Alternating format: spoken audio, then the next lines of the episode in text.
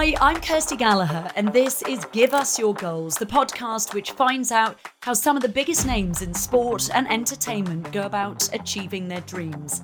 In this episode, I speak to the TV presenter Michaela Strachan. She started off her career on kids' programmes like The Really Wild Show and Wide Awake Club, before going on to become well known for her love of conservation and wildlife on shows like Springwatch and Countryfile.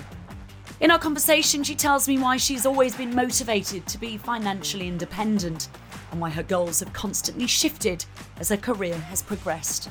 Give Us Your Goals is a paid promotion by online investment platform Bestinvest.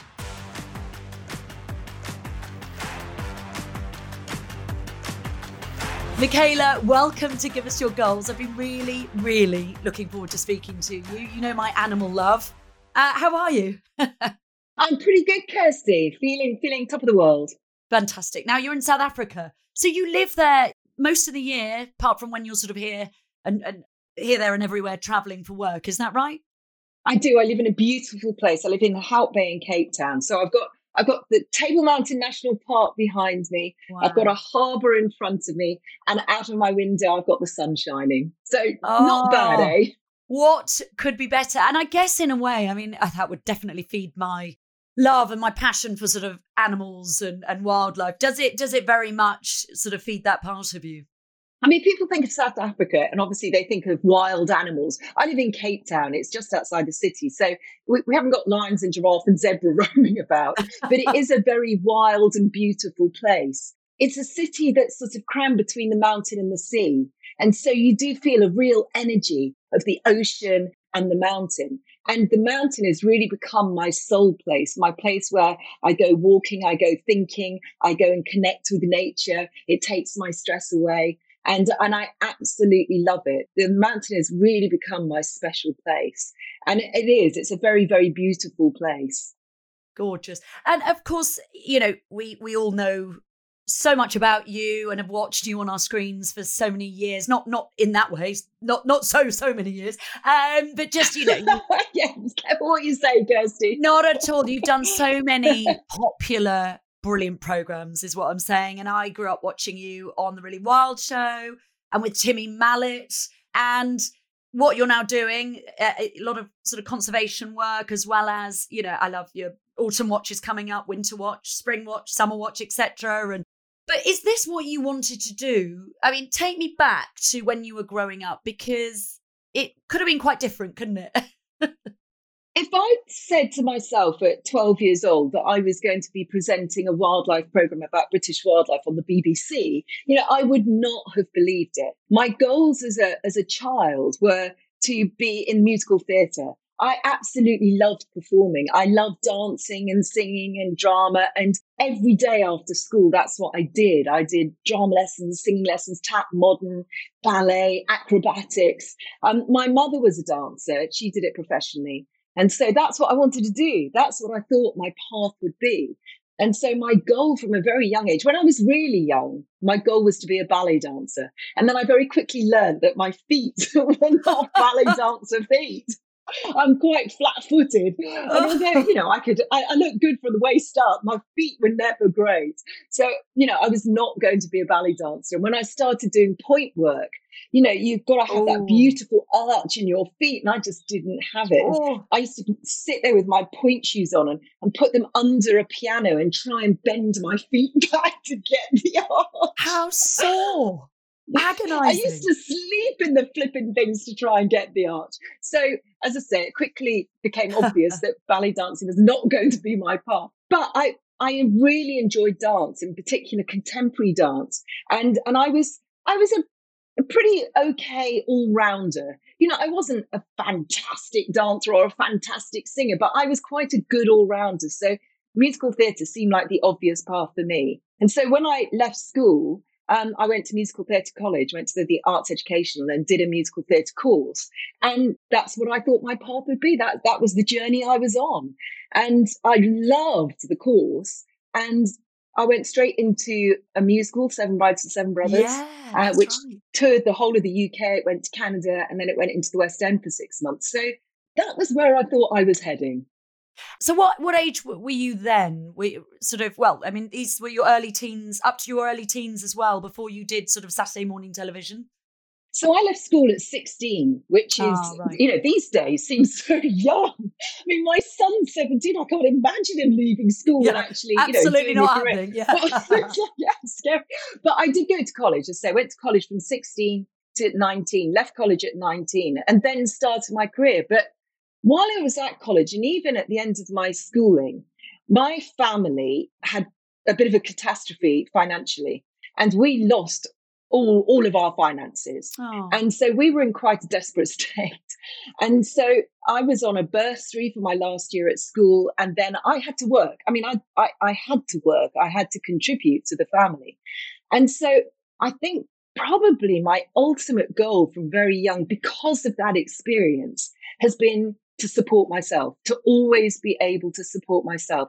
And even when I was young, I would do all sorts of part time jobs to be able to pay my own way and to be able to help my mum out and my family out and contribute to our household. And again, when I tell my 17 year old that I was paying rent at his age, he's like, yeah, but mom, that was the old days.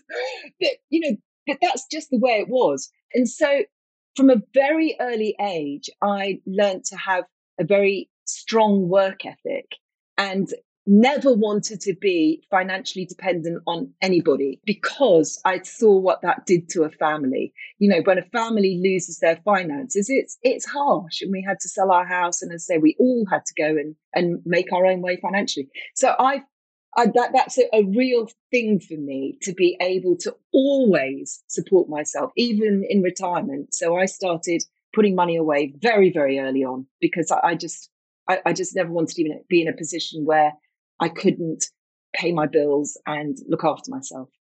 So I had, I had nuts jobs. You were an Avon lady, weren't you?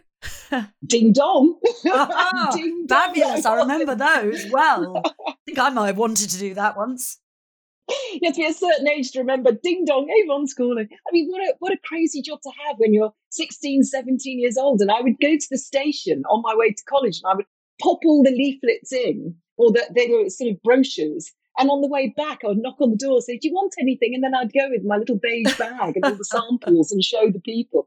And so, you know, I did that oh my gosh, the funniest job I did was delivering leaflets on roller skates because I wanted to do it quickly. But I, I, I, did, but I never really learned how to stop very well. So I'd go crashing into people's front into doors. the front door. Oh my god, I've got that, that image now, right now. That is excellent. I think I thought I wanted to be in Starlight Express, but so I'd shove yeah. these things through the door, and so I earned money doing that. Um, I mean, I had all sorts of jobs. Some of them were quite tacky. Some of my jobs.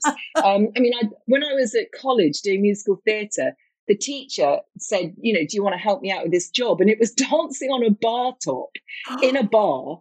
Um, and doing it was like Coyote Ugly dancing because we were, you know, we were training to dance anyway. So the teacher would then teach me the jazz routines the next day Amazing. on the bar Amazing. top while I'm pulling pints in my leg warmers. You know, it was slightly tacky. It's brilliant. You've got some uh, ama- I bet you've got some amazing stories. I would love to hear more of these. And and actually, as you say, I mean, a very sad time, you know, for your family in that situation. But but sort of it, it, the positive was that you had to get get on with it. You had to think about, you know, how you were going to support yourself, as you said, and and help your your your family. But that must have been very stressful. Was it? Was it, it at that age while you're trying to deal with everything, make money?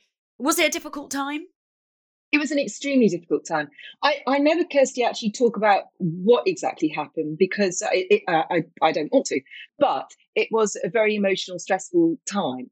And um, and it led to me being anorexic for a while because I I'm quite a high achieving control freak, so my family would say.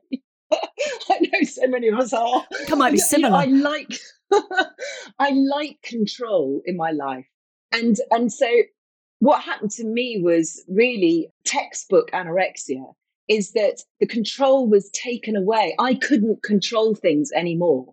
And coupled with the fact that I was a dancer in front of a mirror where looks is very important, your body shape was very important. And so I then focused on my body shape and my control was what I ate. So I controlled my life by eating. Now I look back on that now and think, what why did I ever let myself get like that? But I did. And I say it's textbook anorexia, particularly at that age, at 16, 17 years old. And so it was a very difficult time. But do you know what's interesting, Kirsty, is now I look back at that time and that time made me.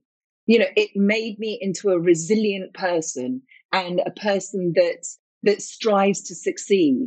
And it made me tough. It made me a tough person.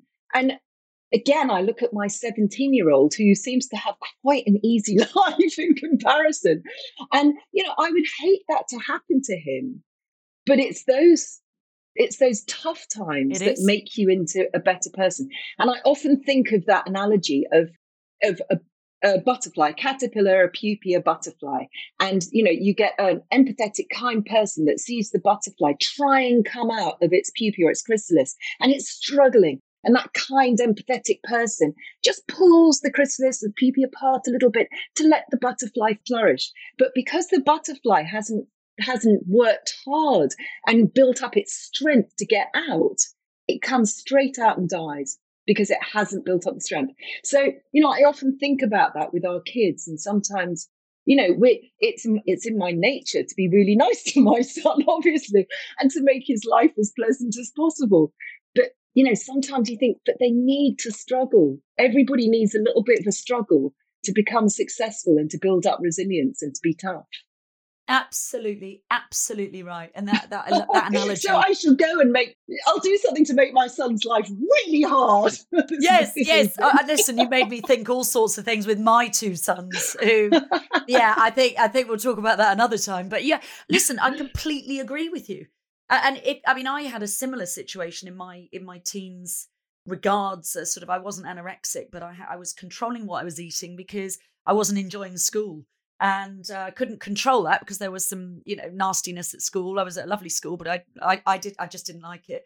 And you're sort of thinking, right, I need to take control because I, I don't I don't know what's going on here, and your body's changing. And I was similar mm. to you because I was sporty, wasn't a dancer, but I was sporty, and I'm like I I was I completely empathise, and it's wonderful how you've talked about your struggles because I've read a lot about your story, and it's certainly helped me maybe understand also my my sort of teenage years and it was it was pretty similar actually and i'm sure many who listen to this will also completely sympathize and empathize as well but um you know it is it is good to have adversity. It, it, it does make it easier later on but we just don't know it do we? And so as you were sort of working hard and it, it was a difficult time but you you did end up doing you know, sort of similar to what you're doing. You you got on te- onto television. You were doing Saturday morning TV, Wide Awake Club, as I've mentioned before, the really wild show. How did you find that then? You you know, obviously you'd been a dancer, you'd been acting, you'd been in a musical, you were a singer as well. What was that transition like for you? And was that was that an end goal for you at that point? Were you sort of like, yeah, I feel at home here, or did you still aspire to kind of get back on stage? Would you say? I think the thing is that the, the, early stuff that I presented was the Wide Awake Club. It was a Saturday morning magazine show for children, and there was a lot of performance in it. So it was actually quite a, a natural segue. It was a, it was a, you know, my path was going one way, and then I then I took a little route to the right, but it it very much fitted in with the performance side. I mean, that's what I always wanted to be. I always wanted to be a performer. So when I was in the theatre in the West End, I suddenly thought, I'd really like to try children's presenting. And it was at a time when so it wasn't this sort of fashionable thing that people from musical theatre college wanted to do. I mean, now there's so much opportunity for presenters, whereas when I started, there was three channels and then there was four and then there was five. So that, you know, there wasn't as much opportunity. But I went along to an audition and I actually just thought, well, this will be a good experience. Didn't for one minute think I would get it. And we had to do something to uh, show our talents off for a children's show. So, amongst other things, one of the things I did that they obviously thought, well, she's a bit quirky, was I sung the chicken song from Spitting Image. yeah, which I loved. And I loved that program. Yes, I love that program so much. so so that was you know there's not many people kirsty that can say that they got their job by singing hold a chicken in the air put a texture up your nose la, la, la. yeah exactly. yeah. i love that. I love so, it. And that was so that. that. got me my job. Yeah that was ah. that. And because and the wide awake club was on you know every saturday morning practically throughout the year and there were only three and then four channels you know you became well known quite quickly um, so. so. I became established very quickly. I mean, now if you're on a series that's on for six weeks of the year, it can come and go and no one remembers it. But but at, that time, everybody knew about the Wide Awake Club because if you were watching telly at seven thirty on a Saturday morning, you were either watching us or the test card. you know, that's right. There were some viewers for the test card. oh, I love it. Oh my god, the thinking back, it's weird, isn't it? It must be, you know, it's it's know. quite bizarre. We've got all these channels now, and now and, and right back in the day, exactly. And I was watching you.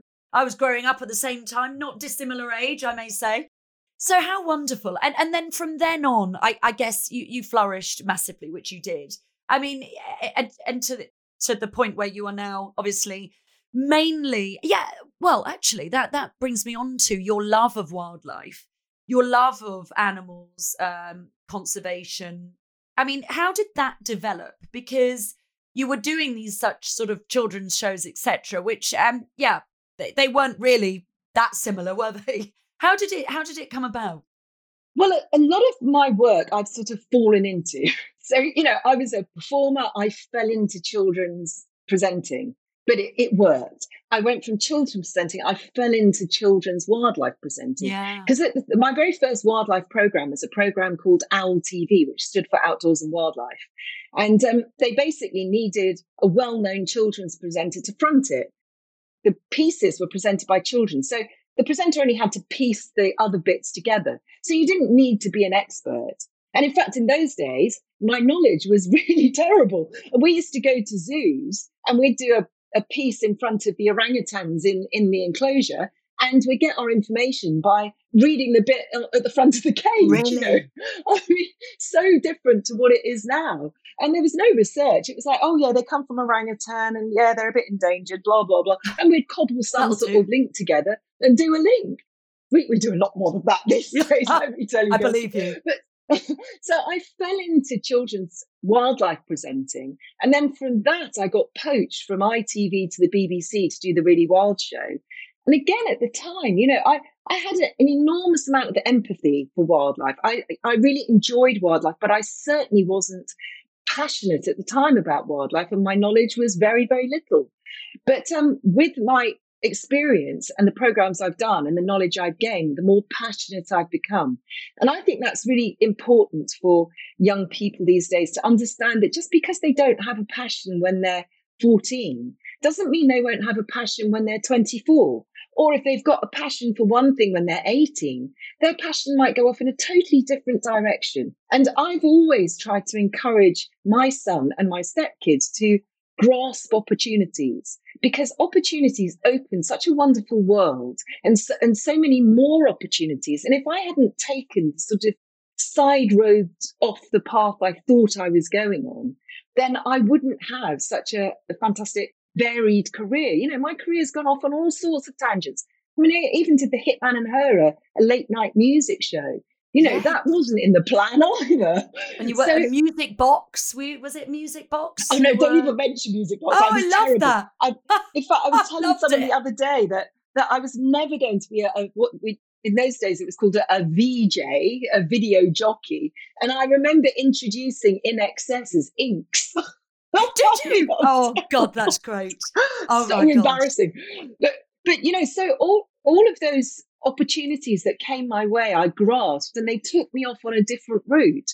And so, you know, we're talking about goals. I've I've had so many different goals as I've gone through my career. But I think, you know, the the underlying goal that started off was to be able to support myself and always work. And then the goals changed as I went along. You know, when I was in musical theatre, I, I wanted to be in the West End. I wanted to be in a West End musical. And I, and I managed to do that. Then I wanted to be in children's telly. And, you know, I had, I did loads of different children's programs in the late 80s, uh, early 90s. you know, then it sort of veered off into wildlife. And now my goal is to inspire people to appreciate and protect wildlife and and and get into conservation and sustainability. So so my goals have sort of done this little weaving action with the programs that I've done.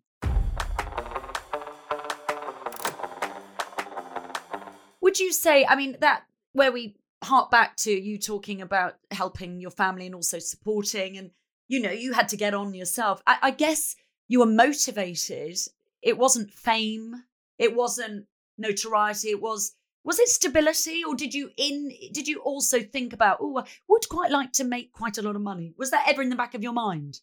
No no making making a lot of money has never been a major goal for me. Making enough money to be comfortable has been. You know i've always wanted to be able to have enough money aside so i'm not panicking. And as i say that takes me back again to what happened to my my dad who lost his job and you know we lost all our finances. And and that that was a panic. That was a real panic stressful situation. And and i decided at that point that i never wanted to be like that. I always wanted to be able to keep earning and i think perhaps that's why i've, I've taken so many opportunities and and had such a varied career because you know I've I've gone with the opportunities and the work and made sure that I do just keep working.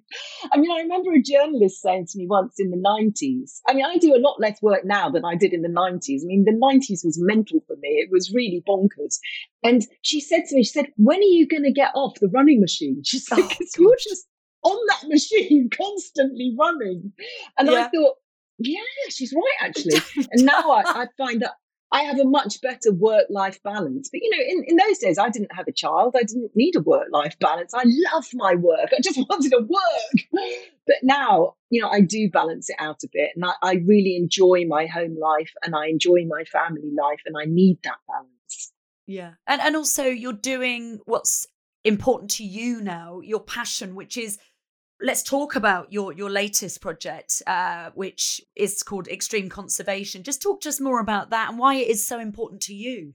Yeah, I just started this. It's it's a sort of it's one-offs in a series that could I mean, who knows how long it will go on for. And it's for BBC World. So this is a program that funny enough you don't get in the UK, that you'll get all over the rest of the world on BBC World News.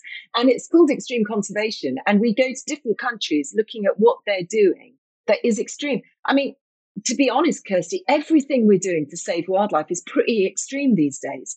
And we started off in the Maldives, for instance. And the Maldives, with climate change and rising sea levels, is extremely vulnerable. And the fact that the coral reefs are being bleached and dying off. And the coral reefs are really important as the first line of defense for those low lying islands because they soak up the energy of the waves. So they stop erosion. And so if you don't have those coral reefs, then the erosion is going to be so much worse. So one of the extreme conservation projects is to build up an artificial reef. And it's amazing how they do it. You know, it's almost it's almost propagating bits of coral onto either a metal structure or this 3D printed coral that they do. And they, they're doing all, they're trying out all sorts of different ways to basically build a coral reef again. And if it works there, it could work in many different parts of the world. And it's been hugely successful. But obviously, they need to scale it up. It's on quite a small scale at the moment. But you know, in the Maldives, it, it's not an option to to think about what you do to battle climate change. It's it's an absolute necessity because it's crisis load there because they are such low lying islands and they are being eroded away. Mm, we read so much about it. Actually, my son was talking about it the other day. We were talking about the Maldives. He was saying it's dire. It's really, really bad. I mean, the, you know, even youngsters now know that that that is that's that's an island that is is in major, uh, you know, having major problems. And and regards sort of working and, and doing obviously these brilliant programs. I'm pretty sad that we're not going to see it here though. Um, do you also write? You write a lot as well, though, don't you? you I, I imagine you also have lots of ideas yourself as you go on and as you do these projects? Do you know, it's interesting. I, I don't write as much as books go. I mean, I've written one book and it's a children's book and it's a book of poems. it's a book of poems about about my experiences of filming, and they're all bonkers. You know, when you say poems, it's not sort of worthy poems. It's things like "Never try to outspit a spitting cobra." That's one of the poems. I loved it and when actually, I had a little look at some of the excerpts from it. No, brilliant. But that's quite an interesting story. If we're again, if we're talking about goals, because I wrote that book in a year that suddenly I didn't have a series. And it's the only year that went quiet for me. I mean, I've been doing television for 36 years. I started when I'm 20, when I was 20 and I'm 56 now. So 36 years I've been doing wildlife, I mean, not wildlife programs, I've been doing programs, I've been presenting. And then suddenly there was a quiet year and it was like, oh, this is interesting. Now what? Yes. Maybe, yeah, uh. maybe it's all coming to an end. And so so I had to then think out of the box. And I thought, what's so interesting these days is when you're a presenter, you make yourself into, oh, what's the word I'm looking for? You make yourself into a brand. That's the word I'm. I mean, you're a brand. So yeah, yes, yes, whatever. And a chameleon. now what shall you're I be? A brand. So, so I guess I have, and I, you know, I don't like saying because it makes you sound a bit egotistical, but but it's a Michaela Strachan brand. And so you think, okay, yes. so I've built that brand up over all of these years. What shall I do with that brand now? So then I had to think out of the box about, okay, let's let's write a, a, a children's poetry book about and originally I wanted it to be like the Gruffalo, you know, where it was just yeah, one story, wonderful. two lines per page, lots of lovely pictures. But anyway, I didn't get published. So then I had to write like 12 poems, but I really enjoyed it. And then we made the book into a children's show that we took on tour, which I absolutely loved. Sadly, it wasn't massively successful because by the time I bought it out, you know, I wasn't really a children's presenter anymore.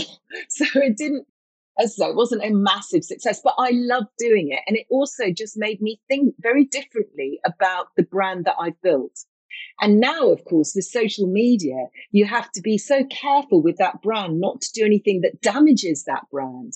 And so, as you know, Kirsty, in our position, we get asked to promote and, and support and endorse so many different things that you have to make sure that it aligns with your brand. And with social media these days, that, that takes a lot of thought sometimes because people ask you to retweet things but it's got to be in a line with your brand. And of particularly course. when you get asked to endorse something, you know, you have to really do your due diligence to try and make sure that it's something you want to endorse. And these days, I don't know about you, but I'm finding it very, very difficult and complex because I want to support brands that are trying to be sustainable.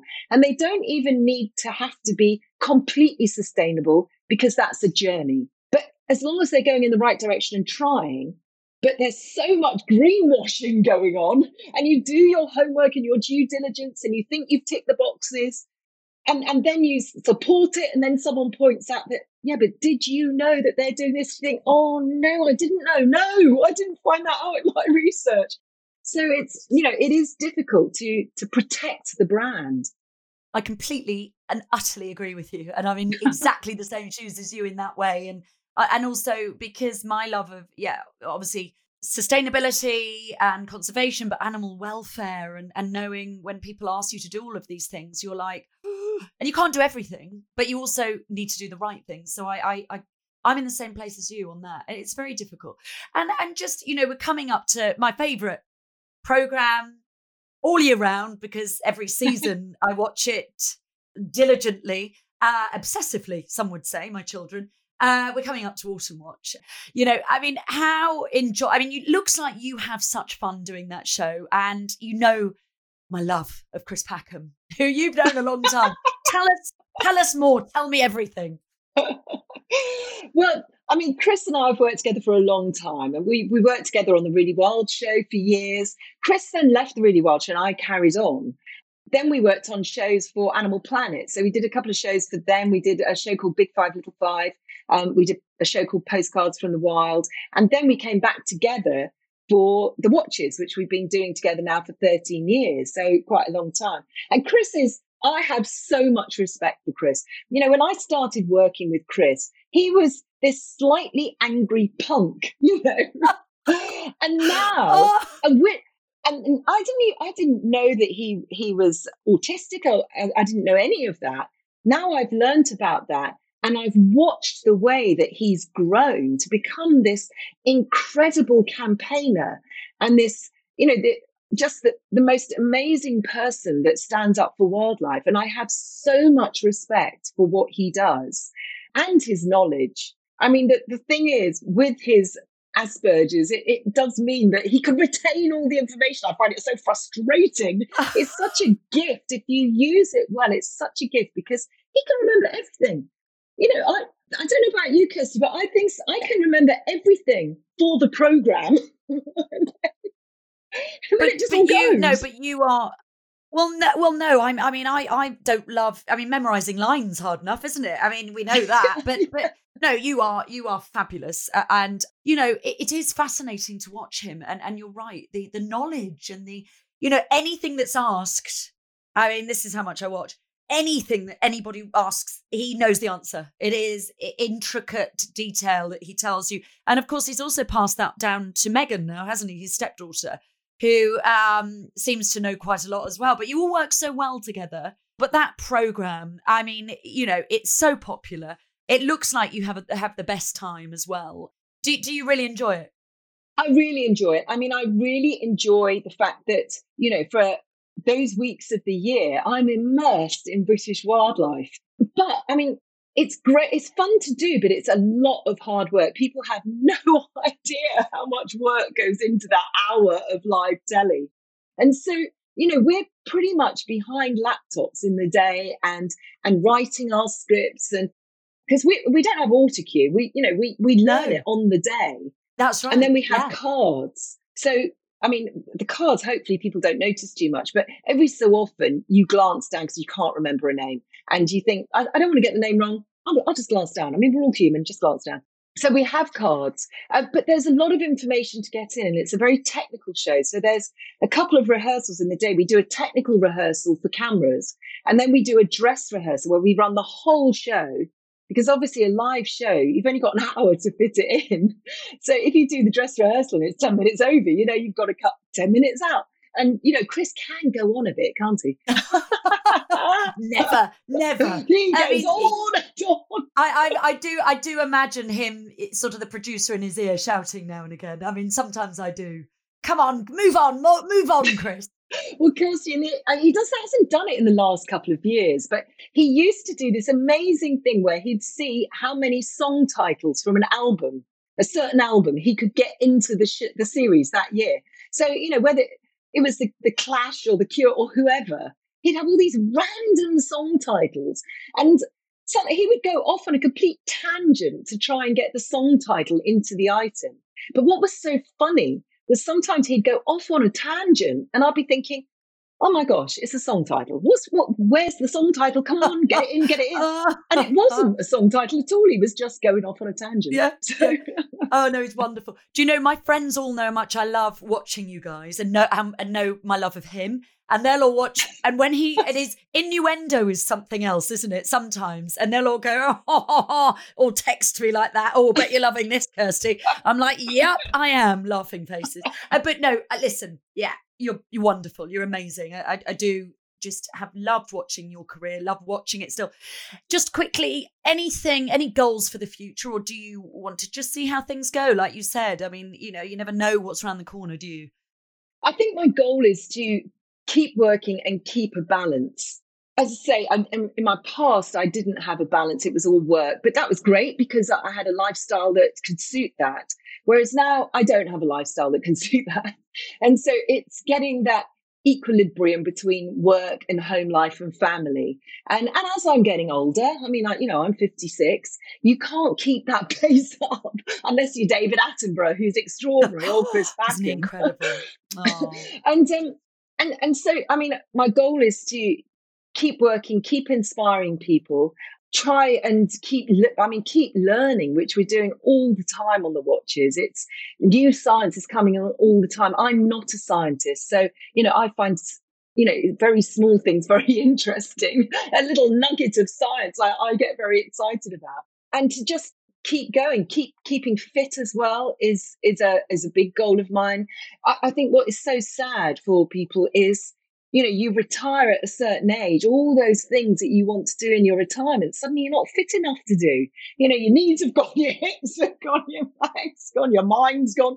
You think, no, I want to keep fit and healthy. I want to be able to do all those adventures that I still want to do. And my big wildlife goal is to see uh, blue whales, which I've never seen in the wild. So that's up there at the top of my bucket list goals to do if we're talking oh, wildlife. Oh, how wonderful. Oh, so would I. That's brilliant. Well, Michaela, thank you so much. What a joy to speak to you finally. I've, I've, wanted to speak to you or interview you. So it's been absolutely amazing. And I cannot wait to have you back on our screens over here very, very soon. It's going to be amazing. Well, thanks very much, Kirsty. I mean, it's been great to talk about goals and to talk about opportunities and grabbing opportunities and keep those goals changing as you develop through life. Thanks so much for listening. If you've enjoyed the show, please do leave us a review and a rating in your podcast app. And most importantly, tell a friend about it. Give Us Your Goals is brought to you by online investment platform Bestinvest. Best Invest believe that a consistent approach to setting goals allows for a far more comfortable future and that your hard earned money could work harder through being invested. If you'd like help achieving your financial goals, consider Bestinvest, who offer a wide range of investments, free expert coaching, smart planning tools, and competitive pricing. Visit bestinvest.co.uk to learn more. Remember that when you invest, your capital is at risk. Bestinvest is a trading name of Evelyn Partners Investment Management Services Limited, authorised and regulated by the Financial Conduct Authority.